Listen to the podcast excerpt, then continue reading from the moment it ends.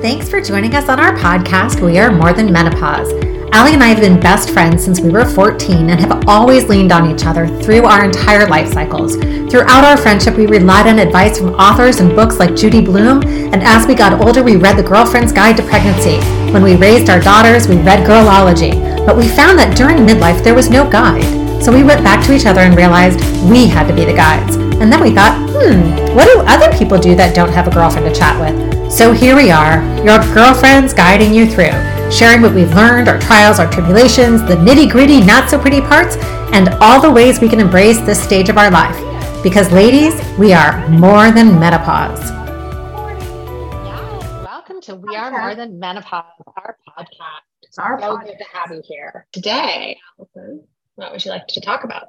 I don't know if everybody knows that you are a licensed um, psychotherapist.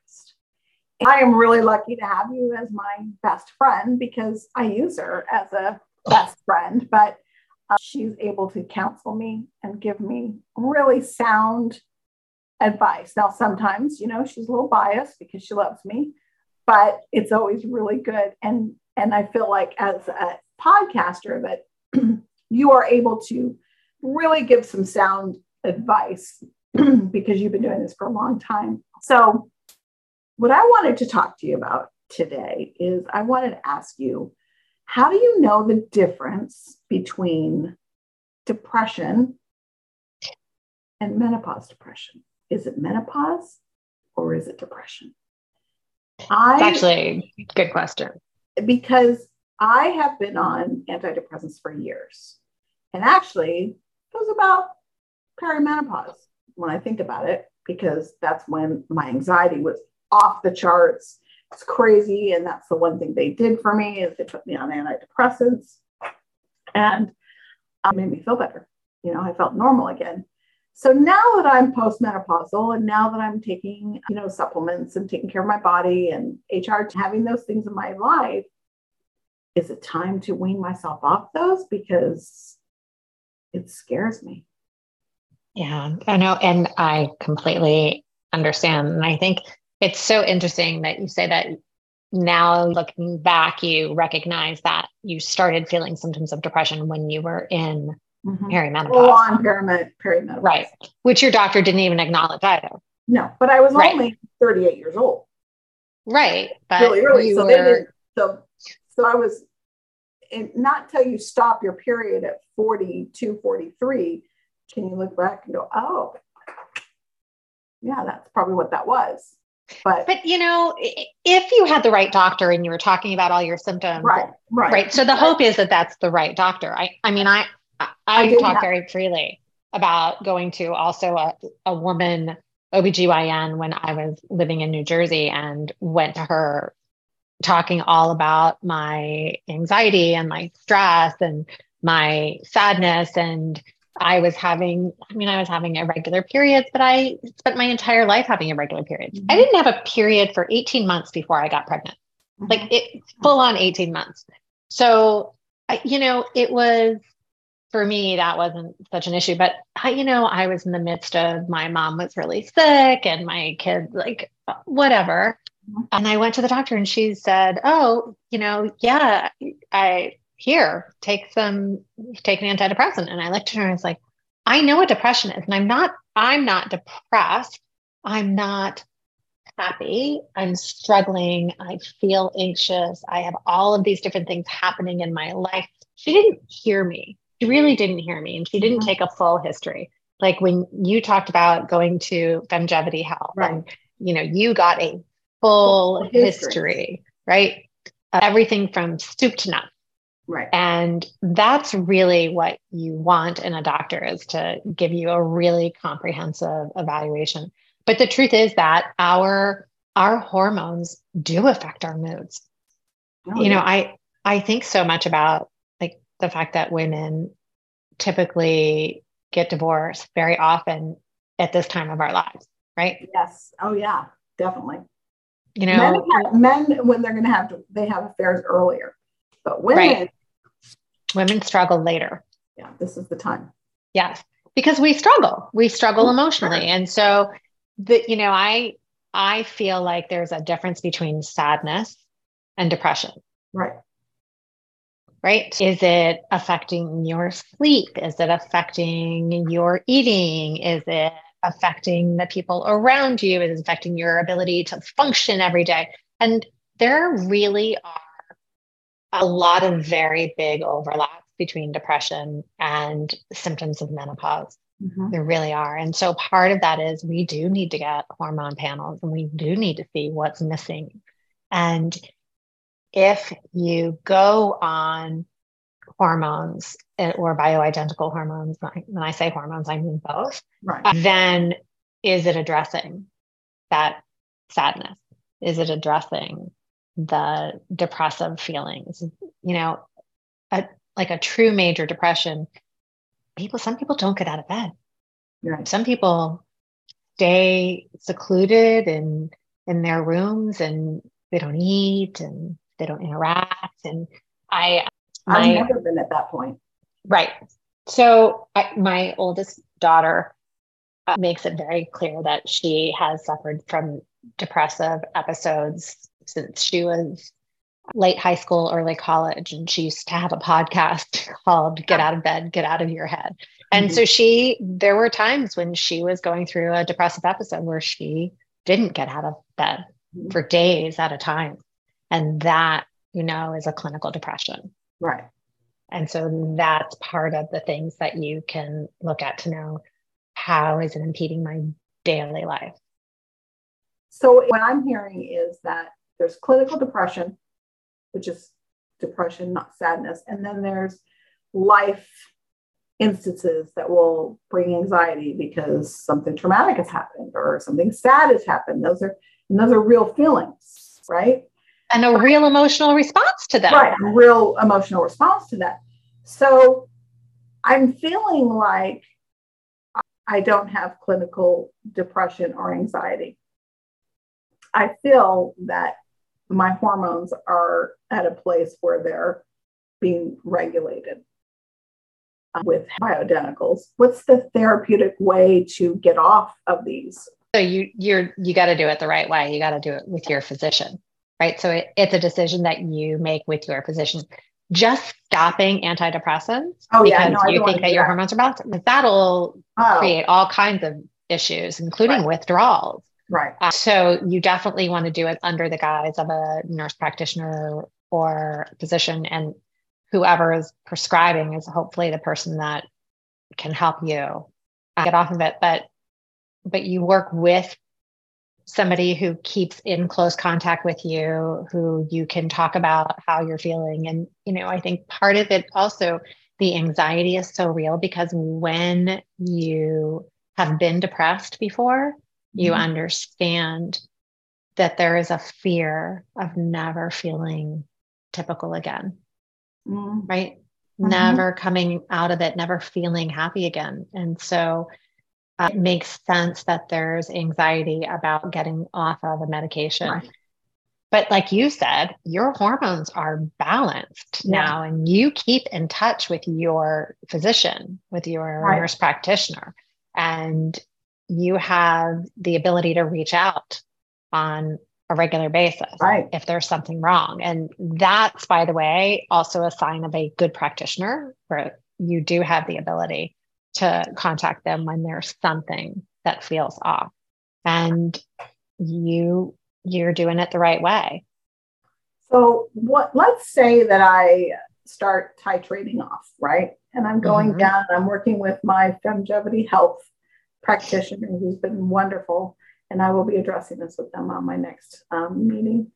But what kind of things, what kind of therapy or support should I be looking for to get me through? Because there's going to be, I, I'm going to have to be in touch more with my feelings now to see if it's working or if it's not working, or what do you suggest? And what would so, you do with a patient? Here's Client? what I would do, even with myself, right? Mm-hmm. Um, you talk about self awareness. Mm-hmm. So I would start journaling at night. How was my day? What did I feel like? Where, where were my struggles? Right. I would journal, I would start journaling in the morning. There's something called a gratitude journal. And so it talks about shifting your mindset. You love journals, Allison. I love journals. I don't know if you fill them every day. I have every every time I show you, it's a different one too. I love. And now, do you journal about your feelings? No. No, right. So you write in all your to-do things, all your things that you. My journals are all my to-do lists, and boy, right. I'm very happy when I get to check them off. Yes, I know, that's your favorite thing to do. So that's one of the things that I would encourage you to do is I would encourage you to start your morning with a gratitude list. Just take take 5 minutes to yourself with your cup of coffee and sit at the kitchen table, sit someplace quiet, sit outside and get a little bit of sun on your face in the morning. And just take 5 to 10 minutes and just write about your your gratitude. And so you shift your mindset into a positive mindset for the day. And what steps are you going to do today to make it a good day? Mm. So that's the first thing that I would do. So gratitude. And then what am I going to do today to make it a good day? Yeah. Not my list of things to do. No, ma'am. Just not your list of things to do. Right. It could be something like I am going to uh, start my day and embrace people with love. Right. So if there's a conflict with somebody at work, I am going to show up and with a positive smile on my face. That's how I'm going to show up today. And mm-hmm. it could be small steps. At the end of your day, I would stop using a screen about 30 minutes before I go to sleep. Mm-hmm. Right. And I would pick up either a book or I would pick up my journal and I would write how I'm feeling today. How was my day? How are my emotions? How did I feel? And I think that's really important because I think we don't talk about our feelings. We you are a big to-do person. Mm-hmm. You are a doer. Mm-hmm. And I think stopping, we are human beings, not human doings. and so I would tell you to be a human being in those moments and feel what you feel. And that's okay. And that not only okay, it's so helpful. Yeah. You know, so important. and I'm sure it has a lot to do with, you know, I'm learning a lot about showing up for myself. And that's one thing that this time in my life right now is, is that I'm embracing that this is the self-care, you know, and I've been, you know, exercising on a daily basis and going to the gym. And, you know, where before it was like, oh, I can't, I got kids, I got to get to school, I've got to do this, I got to do that, I've got to get to work, blah, blah, blah, blah. And I would never fit it in because I wouldn't fit it in for myself. And now that I fit it in on a routine basis, when I'm not doing it, it's, you know, I feel it. And I think that with that journaling, I think I need to show up, but it has to be consistent in order for it to work, I would assume because yes. otherwise it's easy. I've tried and I've stopped and I've tried and I've stopped. I think it's, I'm going to have to commit to that. That's my doer part, but um, to just to be able to do it and try to do it consistently. And I think I can see growth from that. Um, I want you to remember it is you are a human being, Allison, and mm-hmm. not a human doing. And you don't talk about how you feel a lot unless you're like really mad about something. Yeah. Um, but yes, I think it's really important for you to to write it down and I think that your girlfriends are really important. I think self-care is also about going and having fun. Yeah. And being willing to risk doing something new. I think that's all part of the adventure of mm-hmm. of this time of our life. And then if I'm if if anybody else is like me and trying to wean down some of these antidepressants and you find that you're you're not able to go do those things and you're not able to function then the, then that means that there's more to the story than yes than just hormones so i yes. don't discount that you know depression and anxiety is real and it, and it needs professional help but i am willing to try uh, to titrate down on some of them because I take a lot. I mean, so right. because I have one for sleep and I have one for daytime and I have one for nighttime, you know.